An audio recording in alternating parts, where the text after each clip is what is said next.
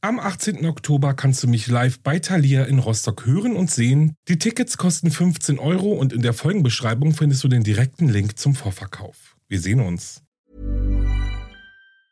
Hey, it's Ryan Reynolds and I'm here with Keith, co-star of my upcoming film If, only in theaters May 17th. Do you want to tell people the big news? All right, I'll do it. Sign up now and you'll get unlimited for $15 a month in six months of Paramount Plus Essential Plan on us. Mintmobile.com slash switch. Upfront payment of $45 equivalent to $15 per month. Unlimited over 40 gigabytes per month. Face lower speeds. Videos at 480p. Active Mint customers by 531.24 get six months of Paramount Plus Essential Plan. Auto renews after six months. Offer ends May 31st, 2024. Separate Paramount Plus registration required. Terms and conditions apply if rated PG. Ryan Reynolds here from Mint Mobile. With the price of just about everything going up during inflation, we thought we'd bring our prices down. So to help us, we brought in a reverse auctioneer, which is apparently a thing. Mint Mobile unlimited premium wireless. Ready to get 30, 30, bit to get 30, bit to get 20, 20, 20, bit to get 20, 20, bit to get 15, 15, 15, 15 just 15 bucks a month. So, Give it a try at mintmobile.com slash switch. $45 upfront for three months plus taxes and fees. Promo rate for new customers for limited time. Unlimited more than 40 gigabytes per month. Slows. Full terms at mintmobile.com.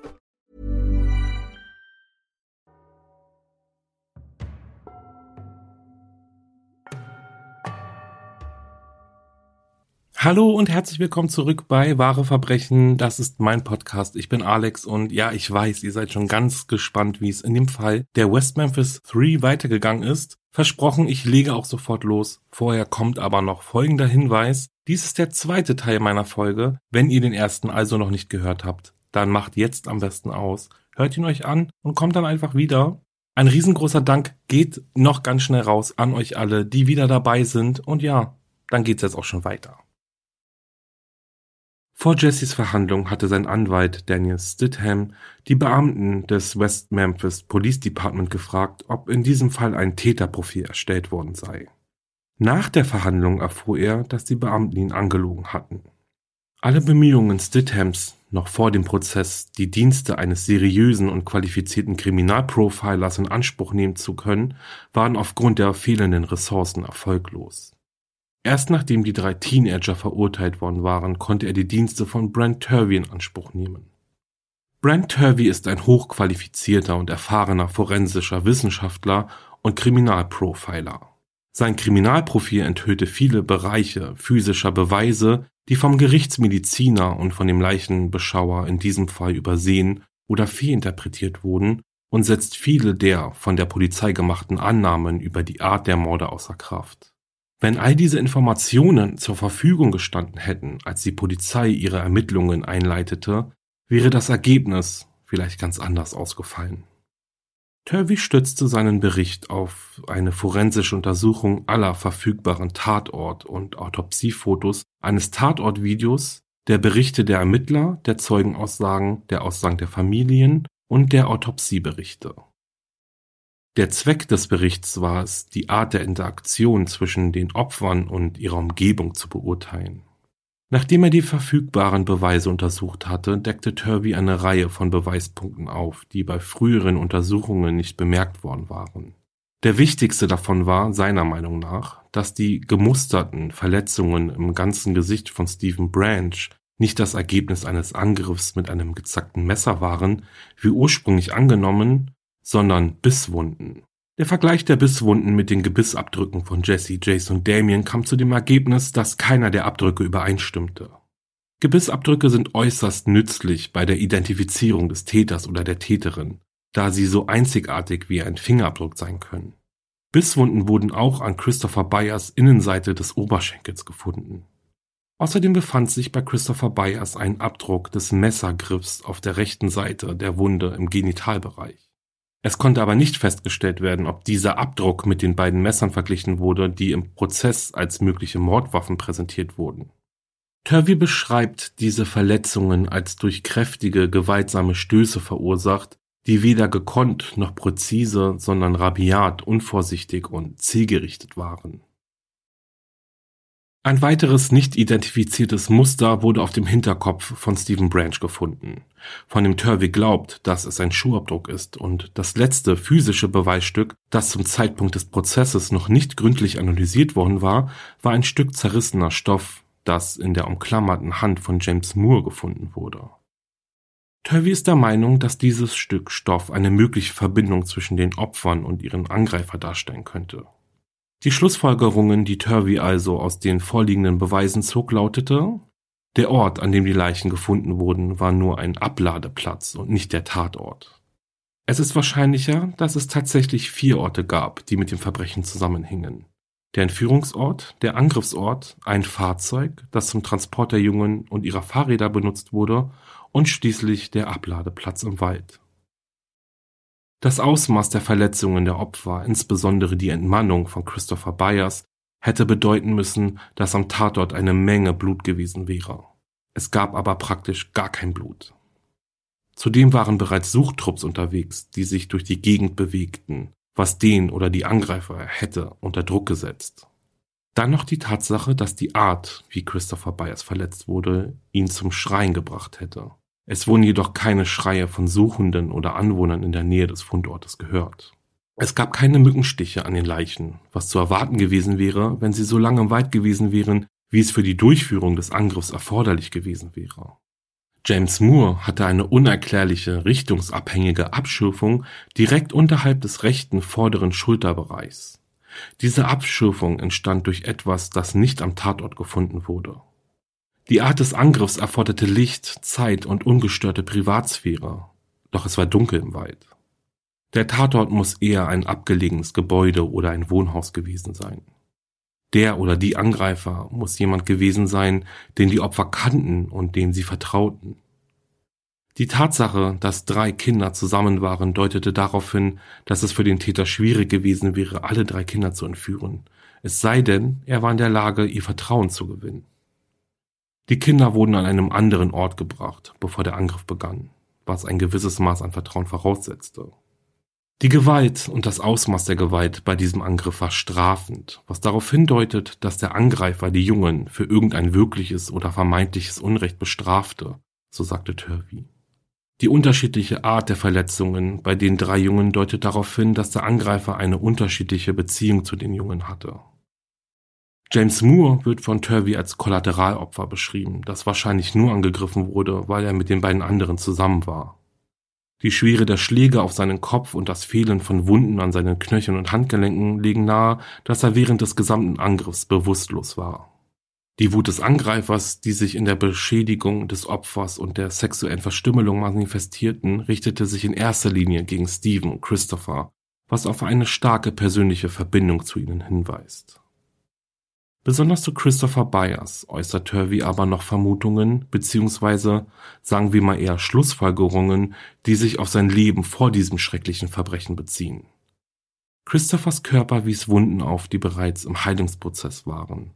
Zudem fand er heraus, dass Melissa Byers besorgt darüber war, dass Christopher womöglich sexuell missbraucht wurde. Dies äußerte sie vor seinem Tod gegenüber eines Schulsozialarbeiters. Hinzu kommen etliche medizinische Aufzeichnungen und Berichte über Christophers Verhaltensprobleme und die Diagnose von ADS. Dies alles sind starke Indikatoren dafür, dass Christopher Byers schon vor der Tat körperlich, wenn nicht sogar sexuell missbraucht worden war. Und auch Stephen Branch wies Wunden auf, die auf ein, so wie Turvey sagt, sexualisiertes Kind hinweisen, was normalerweise mit sexuellem Missbrauch einhergeht. Laut Turvey gab es mindestens zwei Täter, wobei er sich sicher ist, dass ein Täter ein Mann war. Auch die Tatsache, dass ein Täter drei Opfer schwer kontrolliert haben könnte, unterstützt diese Theorie. Turvey vermutete stark, dass die andere Person eine Frau gewesen war. Darauf deuteten vor allem die Art und der Umfang der Verletzungen hin, die auf unterschiedliche Weise zugefügt wurden. Die eine Art wirkt eher bestrafend und die andere Art ist sexueller Natur. So wie eben bei Christopher Byers. Turveys Täterprofil liest sich nach all dieser Einschätzungen dann übrigens so. Der Täter zeigte gewalttätiges und egoistisches Sexualverhalten. Ein sehr egoistisches und explosives Individuum mit einem potenziell gewalttätigen Temperament. Möchte so wahrgenommen werden, dass es ihm egal ist, wie andere ihn sehen. Er würde als feindselig, wütend und als jemand, der Groll hegt, beschrieben werden projiziert ein machohaftes, heterosexuelles, kontrolliertes Image. Ein egoistisches Individuum, das die Kritik oder Unzulänglichkeiten anderer nicht tolerieren kann. benötigt sofortige Befriedigung seiner Impulse und kann gewalttätig reagieren, wenn diese Impulse nicht befriedigt werden. Er kann schlagfertig und oberflächlich und extrem manipulativ sein, dominant in allen Beziehungen zu Frauen, sehr besitzergreifend und irrational eifersüchtig in seinen sexuellen Beziehungen, was sich möglicherweise in gewalttätigem Verhalten gegenüber Frauen in seinem Leben äußert verfügt über ein gewisses Maß an Wissen und Raffinesse in Bezug auf kriminelle Aktivitäten. Der Täter hat möglicherweise einige Zeit im Gefängnis verbracht oder begeht Bagatelldelikte, um seinen Lebensunterhalt zu bestreiten. Wurde wahrscheinlich schon öfter verhaftet wegen Drogen, gewalttätigem Verhalten und Körperverletzung und war sehr wahrscheinlich mehr als einmal verheiratet. Wenn er zum Zeitpunkt verheiratet war, befand sich die Ehe in einer Krise. Seine Frau könnte der willfähige Partner bei dieser Tat gewesen sein. Der Täter wird wahrscheinlich eine Messersammlung haben und möglicherweise ein ähnliches Interesse an Schusswaffen und Pistolen haben. Er wird wahrscheinlich ein Alkoholproblem oder eine Drogensucht haben, die durch kriminelle Aktivitäten unterstützt wird. Er ist wahrscheinlich arbeitslos und aus verschiedenen Verhaltensgründen nicht in der Lage, einen Vollzeitjob auszuüben. Er hat höchstwahrscheinlich sein eigenes Fahrzeug bei diesem Angriff benutzt, das höchstwahrscheinlich sehr männlich sein wird, wie ein LKW zum Beispiel oder ein Pickup. Dieses sehr genau Täterprofil von Turvey steht im großen Gegenteil zu dem Profil, das die Ermittler in Zusammenarbeit mit dem FBI ausgearbeitet haben. Demnach passt das Profil nämlich ziemlich gut auf die Hauptverdächtigen Jesse Miss Kelly, Damien Eccles und Jason Baldwin. Und ja, ihr habt richtig gehört. Es gab natürlich ein Täterprofil. Jedoch verheimlichten die Ermittler dies vor Jessys Anwalt. Zumindest ist aber Daniel Stidham sich nun, wo er Turveys Täterprofil in den Händen hielt, sicher, dass es für jede Jury praktisch unmöglich war, die drei Teenager ohne begründeten Zweifel schuldig zu sprechen. Die Details von Jessys Geständnis stimmten nicht mit den Fakten des Falls überein. Die Beweise, dass die Kinder nicht in dem Bereich ermordet wurden, in dem sie gefunden wurden, sind erdrückend und die Beschreibung, dass James Moores Gesicht mit einem Messer zerschnitten wurde, wird durch die Identifizierung der Verletzung als Bisswunde widerlegt und da Jessys Geständnis der Eckpfeiler der Anklage gegen die drei Teenager war, zerstört die Widerlegung dieses Geständnisses effektiv die Bedeutung jeglicher Beweise, die vorgebracht wurden. Die Situation im Fall der West Memphis 3 war so. Mittlerweile saßen drei junge Männer seit Jahren im Gefängnis. Einem von ihnen droht die Todesstrafe. Die Beweise in dem Fall sind jedoch nicht stark genug, um einen Schuldspruch zu unterstützen, und aufgrund dessen stellt sich die Frage, wie kann das passieren? Die Probleme beginnen in diesem Fall ja schon in dem Moment, als die Leichen der drei Opfer entdeckt wurden. Der Tatort wurde nicht richtig geschützt, wodurch wichtige Beweise zerstört oder auch überhaupt gar nicht gesammelt wurden. Zum Beispiel die Entfernung der Leichen aus dem kleinen Wasserloch, noch bevor der Gerichtsmediziner eingetroffen ist, oder aber, dass der Gerichtsmediziner nicht die Temperatur der Leichen gemessen hatte. Oder auch die Wunden fehleingeschätzt wurden, wie zum Beispiel die Bisswunden, die als Messerschnitt wahrgenommen wurden. Und dann ist natürlich auch deutlich zu erkennen, dass die Ermittler sich sehr auf das eine Szenario versteift haben. Also das des satanischen Rituals und somit natürlich auch festgefahren in nur diese eine Richtung ermittelt haben. Vielleicht kann man ja sogar sagen, dass sie sehr voreingenommen handelten. Ein weiteres Problem war auch definitiv die offene Kommunikation der Ermittler mit der Presse bzw. der Öffentlichkeit. Es waren diverse Informationen an die Öffentlichkeit gelangt, die eigentlich hätten unter Verschluss bleiben sollen. Dadurch, dass die Informationen aber durch die Presse gingen, wurden die Zeugen, die in dem Fall aussagten, natürlich in ihrer Glaubwürdigkeit beeinträchtigt. Heißt also, waren die Zeugenaussagen so, wie sie selbst erlebt wurden, oder wurden sie durch die Berichte beeinflusst? Ja, und dann komme ich auch nochmal zu Richter David Burnett. Er ist ja eine, ich sage mal, besondere Person in diesem Fall. Womit ich seine sehr weitreichenden Limitierungen meine, die er ja den Zeugen gestellt hatte, um die Jury nicht zu verwirren oder zu sehr zu beeinflussen. Und ganz ehrlich, vielleicht war das ja alles richtig. So aus persönlicher Sicht denke ich aber, dass natürlich so wichtige Informationen gar nicht hätten unter den Tisch gekehrt werden dürfen. Irgendwie hat man auch gar nicht das Gefühl, dass eher wie ein Richter agiert hat, sondern bekommt eher so das Gefühl, dass er schon sehr parteiisch war. Aber so viel zu dem Richter und jetzt gucken wir mal, was in den Jahren nach der Verurteilung passiert ist. Die Anwälte von Jesse, James und Damien legten jeweils Berufung beim obersten Gerichtshof von Arkansas ein. Der oberste Gerichtshof gab am 19. Februar 96 eine einstimmige Stellungnahme ab, die Jessys Verurteilung bestätigte. Zehn Monate später bestätigten sieben Richter in einer 93-seitigen Stellungnahme einstimmig die Verurteilung von Jason und Damien. Aber das war noch lange nicht das Ende der Kontroverse um die Verurteilung der West Memphis Three. Denn einmal kurz zur Erinnerung. Drei Opfer wurden am 5. Mai 93 misshandelt und ermordet. Und drei andere Jungen wurden verhaftet und verurteilt, hauptsächlich auf Grundlage des Geständnisses eines von ihnen. Alles hing ja von Jesse Miss Kellys Prozess ab, in dem sich sein Geständnis eindeutig als widersprüchlich und fehlerhaft herausstellte, obwohl die Jury immer noch davon überzeugt war, dass es authentisch und nicht erzwungen war. Und das trotz der Tatsache, dass Jesse keinen Anwalt dabei hatte, als er verhört wurde, was eine Verletzung seiner Rechte als Jugendlicher war. 1996 strahlte HBO eine Dokumentation mit dem Titel Paradise Lost, die Kindermorde in Robin Hood Hills aus. Der Film löste eine Bewegung aus und bald wurde eine Website eingerichtet, die sich für die Freilassung der West Memphis Three einsetzte. Die Befürchtungen, dass die West Memphis Three zu Unrecht verurteilt worden sein könnten, wuchsen weiter, als im März 2000 der Film Paradise Lost 2 Revelations veröffentlicht wurde, der Christophers Vater John Mark Byers als den eigentlichen Mörder der drei Opfer darstellte.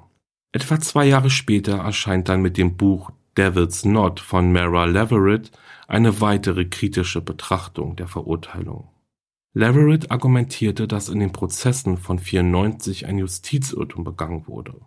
Im Jahr 2003 gestand Vicky Hutchison, die über die Teilnahme an einem Essbad mit Jesse und Eccles ausgesagt hatte, einem Reporter der Polizei von Arkansas, dass alles, was sie der Polizei gesagt hatte, eine Lüge war. Sie berichtete, dass sie sich gezwungen gefühlt hatte, mit der Polizei zu kooperieren, weil sie Angst hatte, dass die Polizei ihr ihren Sohn wegnehmen würde, wenn sie es nicht täte. Eine weitere Bombe schlug 2007 ein, nachdem die am Tatort gefundene DNA erneut getestet wurde und dies keine Übereinstimmung mit der DNA von Damien, James oder Jesse ergab.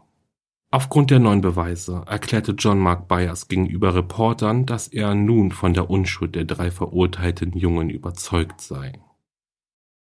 Die neuen DNA-Beweise konnten Richter Burnett jedoch nicht davon überzeugen, dass ein neuer Prozess für einen der drei Verurteilten gerechtfertigt war. Aber die Anwälte aller drei legten gegen Burnetts Entscheidung Berufung beim obersten Gerichtshof von Arkansas ein. Schließlich, am 4. November 2010, ordnete der oberste Gerichtshof an, zu prüfen, ob die neu entdeckten DNA-Beweise für ein Fehlverhalten der Geschworenen in den ursprünglichen Prozessen die Anordnung eines neuen Prozesses oder die Entlastung der drei Angeklagten rechtfertigten. Und aufgrund dessen kamen diverse Staatsanwälte zusammen und unterbreiteten Jason, Jesse und Damien folgenden Deal. Die drei würden das Alford-Plädoyer ablegen. Und das bedeutet dann nach dem Recht der Vereinigten Staaten folgendes. Legt ein Angeklagter das Alford-Plädoyer ab, so gibt er seine Taten nicht zu räumt aber ein, dass ausreichend Beweise vorliegen, mit denen die Staatsanwaltschaft deren Schuld vor einem Richter oder einer geschworenen Jury beweisen und davon überzeugen könnte, den oder die Angeklagten für schuldig zu erklären. Nachdem der oder die Angeklagte das Elford-Geständnis abgelegt hat, könnte das Gericht den Angeklagten sofort für schuldig erklären und eine Strafe verhängen. Die Angeklagten wären somit unter Vorbehalt in Freiheit, sage ich mal einfach so. Und im Fall der West Memphis Three war es so, dass entweder alle den Deal annehmen oder keiner. Jesse und Damien waren sich sofort sicher. Jason hingegen haderte mit sich. Er war sich sicher, dass irgendwann die Wahrheit ans Licht kommen würde und sie dann sowieso freigesprochen werden. Letztendlich stimmte er dem Deal aber zu. Er sagte später, ich habe den Deal nicht für mich angenommen, ich habe ihn für Damien angenommen. Bei ihrer Anhörung am 19. August 2011 nannte Richter David Laser das Geschehene eine Tragödie auf allen Seiten. Und dann waren Jesse Miss Kelly, Jason Baldwin und Damien Eccles nach 18 Jahren Haft frei.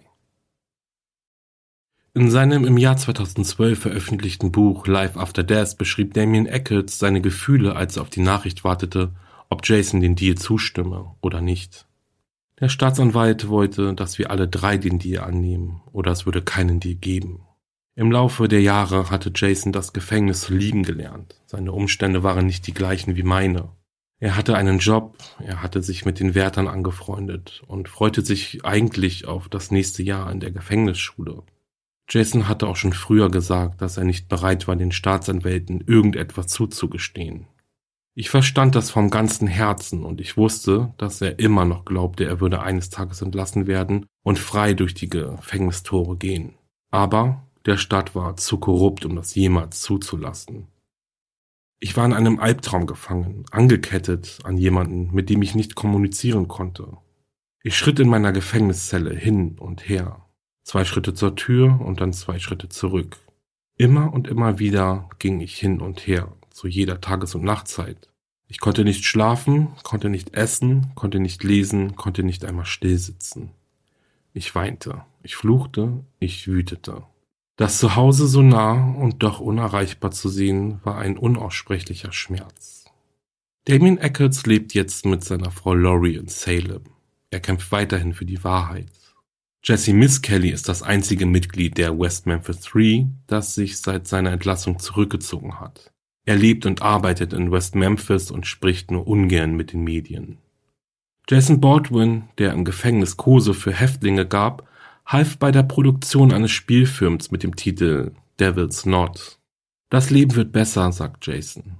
Wir alle haben diese schreckliche Zeit auf unsere eigene Art und Weise durchlebt und sind unterschiedlich damit umgegangen. Also denke ich, dass jetzt alle einen anderen Weg der Heilung haben. Hey, it's Ryan Reynolds and I'm here with Keith, co-star of my upcoming film If, only in theaters May 17th. Do you want to tell people the big news? All right, I'll do it. Sign up now and you'll get unlimited for $15 a month in six months of Paramount Plus Essential Plan on us. Mintmobile.com slash switch. Upfront payment of $45 equivalent to $15 per month. Unlimited over 40 gigabytes per month. Face lower speeds. Videos at 480p. Active Mint customers by 531.24 get six months of Paramount Plus Essential Plan. Auto renews after six months. Offer ends May 31st, 2024. Separate Paramount Plus registration required. Terms and conditions apply if rated PG. Und das war's mit diesem äußerst intensiven Fall über die West Memphis 3. Oje, oje, ich weiß gar nicht, wo ich richtig anfangen soll, um ehrlich zu sein. Das ist auch ein unheimlich langer Fall mit unheimlich vielen Details. Also ich hoffe, ihr könnt überhaupt noch zuhören. Zuallererst denke ich, muss aber gesagt sein, wie unfassbar schrecklich der Mord an den drei kleinen Opfern ist. Ganz ehrlich, da bekommt man richtig Albträume. Also ich fand es super schwierig schon wieder überhaupt über diese Details des Mordes oder über diesen Autopsiebericht ähm, mich zu informieren und darüber zu lesen. Hm, ich finde es unheimlich schwer, darüber nachzudenken. Vor allem auch dieses, vor allem auch das Wieso, weshalb, warum ist das überhaupt passiert. Irgendwie scheint es ja auch alles nicht so richtig geklärt zu sein. Was heißt scheint, es ist nicht richtig geklärt. Ich denke aber, das sehen wir alle ähnlich.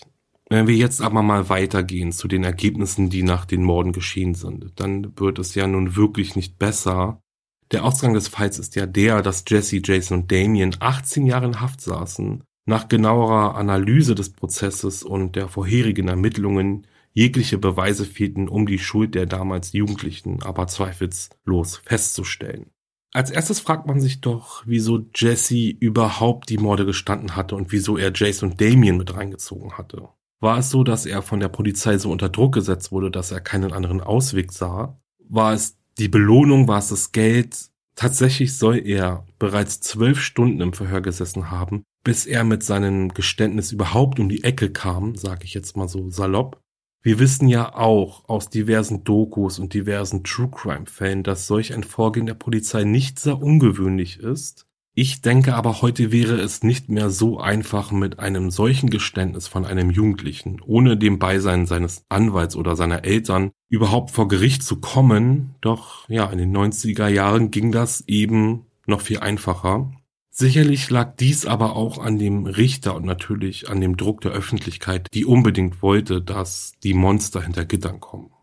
Im Fall habe ich ja schon das Buch Devil's Knot von der Journalistin Mara Leverett erwähnt und darauf würde ich auch noch kurz eingehen wollen. Sie hat sich zur Aufgabe gemacht, den Fall der West Memphis Three aus verschiedenen Betrachtungswinkeln aufzuarbeiten. Im ersten Teil des Buches steht dann John Mark Byers im Mittelpunkt. Ähm, ja, angesichts seiner Brutalität gegenüber seiner Familie und seiner langen Liste von Verbrechen wurde er zu einem Hauptverdächtigen für die damaligen Verteidiger. Es gibt eine starke Andeutung in dem Buch, dass er dem leitenden Ermittler nahe stand und ja, der war dann wohl bereit, bestimmte Dinge zu übersehen. Ich habe das Buch selbst nicht gelesen, aber gerade zu diesem ersten Kapitel gibt es viele kritische Stimmen, denn im Endeffekt tut die Autorin genau das, was auch die Ermittler schon getan haben. Sie beschuldigt jemanden ohne handfeste Beweise. Nichtsdestotrotz legte auch sie die schockierenden Probleme in den Ermittlungen überzeugend dar, denn die Geschichte, die Jesse erzählte, war widersprüchlich zu den Beweisen, das wissen wir ja mittlerweile auch schon. Dennoch wollte jeder sie glauben, obwohl Jesse das Geständnis ja sogar selbst wieder rief. Ja, war die Aufmerksamkeit aber schon so groß ähm, oder viel zu groß, um ihn dann gehen zu lassen als Verdächtigen oder als Täter. Und dann kommen wir mal zu dem Fakt, dass Damien Eccles eigentlich auch ein perfektes Alibi hatte, ähm, ja, er passte aber einfach zu gut in die Rolle des satanischen Monsters, ähm, der diese Tat begehen haben musste. Die drei Angeklagten bzw. Verurteilten beteuerten immer wieder ihre Unschuld, doch eine wirkliche Chance hatten sie eigentlich nie. Und wie ich ja schon im Fall gesagt habe, war die öffentliche Meinung einfach zu sehr geprägt von den Annahmen der Polizei. Ja, und die Öffentlichkeit war eben froh, einen Sündenbock gefunden zu haben in Damien als Satanist dann eben. Das Buch wurde übrigens ja auch verfilmt, habe ich euch ja auch schon gesagt. Ähm, ich habe ihn noch nicht gesehen, werde ihn mir aber auf jeden Fall nachher angucken, nach dieser Aufnahme. Ja, den genauen Titel schreibe ich euch auch in die Folgenbeschreibung. Guckt auf jeden Fall mal vorbei. Ja, kommen wir jetzt aber mal noch kurz zu dem großen Thema Satanismus aus dieser Folge. Ganz übergehen möchte ich ähm, den Punkt nämlich nicht. Ich habe euch mal einen kleinen Exkurs zu dem Thema vorbereitet, wirklich wieder nur super kurz angekratzt. Den Satanismus in den USA gibt es bereits so seit den 60er Jahren, was äh, wie eine kleine Bewegung anfing, entwickelte sich dann zu einer richtigen, ja, ich sag mal, Religion und die Anzahl der Anhänger wuchs und wuchs. Und erst Mitte der 80er Jahre trat dann dieser Kult immer mehr in die Öffentlichkeit. Immer im Zusammenhang aber mit schrecklichen Verbrechen wie Kirchenbränden oder Grabschändungen. Und von nun an wurden bestimmte Musik, Kleidung und Haarfarben mit dem Satanismus in Verbindung gebracht. Ja, und dann aber auch immer in Verbindung mit der Einstellung, die jemand ja haben muss, wenn er oder sie zum Beispiel Metal hört, sich schwarz kleidet und gefärbte Haare hat, dass eben dieser jemand oder diese jemande ähm, ja vom Teufel besessen sein muss beziehungsweise den Teufel anbetet. Und das geht ja nur, wenn man halt kriminell und im schlimmsten Fall sogar ein Mörder ist oder war.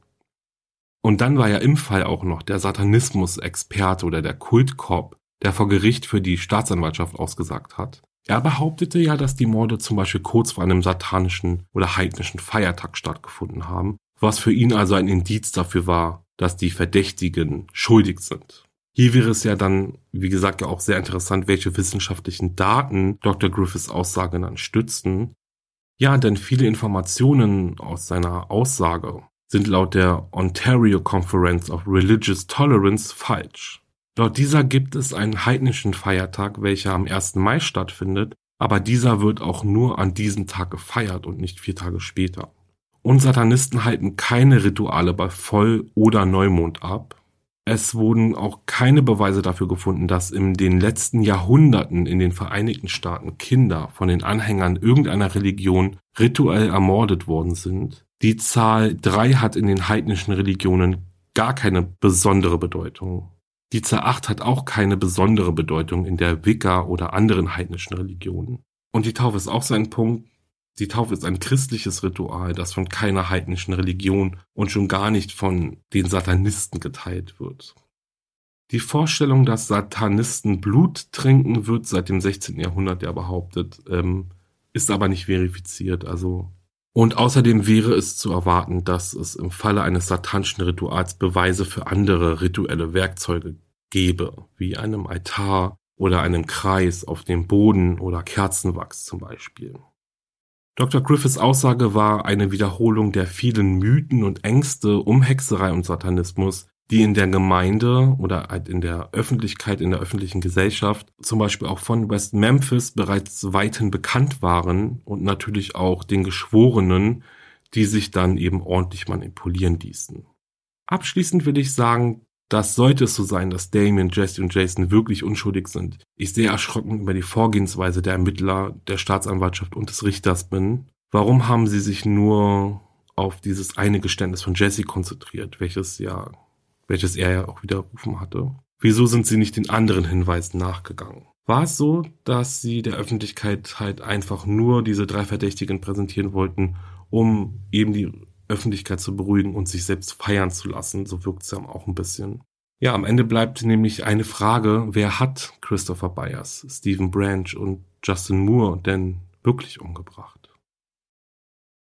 Mich würde interessieren, was ihr denkt. Hat dieser schreckliche Fall etwa einen der größten Justizskandale der amerikanischen Kriminalgeschichte aufgedeckt? Oder sind die West Memphis Three schuldig und zu Unrecht auf freien Fuß? Schreibt mir auf jeden Fall eure Meinung dazu. Ich denke, da gibt's viel, worüber man nachdenken kann. Ja, und jetzt verabschiede ich mich aber von euch. Und ich bitte euch, wenn euch mein Podcast gefällt, dann lasst gerne eine Bewertung da. Das hilft mir und diesem Podcast wirklich sehr, sehr, sehr. Und ich freue mich auch riesig darüber. Drückt wie wild den Abonnieren-Knopf und besucht auch meine Instagram-Seite wahre-verbrechen-podcast. Lasst mir ein paar Herzen da. Ich freue mich auf das nächste Mal mit euch. Und jetzt sage ich, bleibt sicher. Bis zum nächsten Mal. Ciao.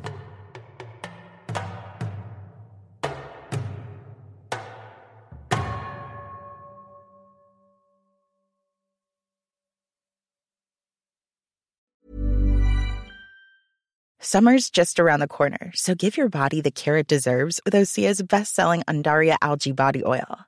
Created by infusing Undaria seaweed in barrels of botanical oils, it leaves skin silky soft and glowing. Plus, it's clinically proven to improve elasticity and deeply moisturize without feeling greasy. It's safe, clean, vegan skincare. Get 10% off your first order at OseaMalibu.com with code GLOW, plus free shipping on orders over $60. Höre jetzt die vierte und alle anderen Staffeln meines True Crime Podcasts Steigt nicht ein, exklusiv auf Podimo. Alle Infos findest du in der Folgenbeschreibung.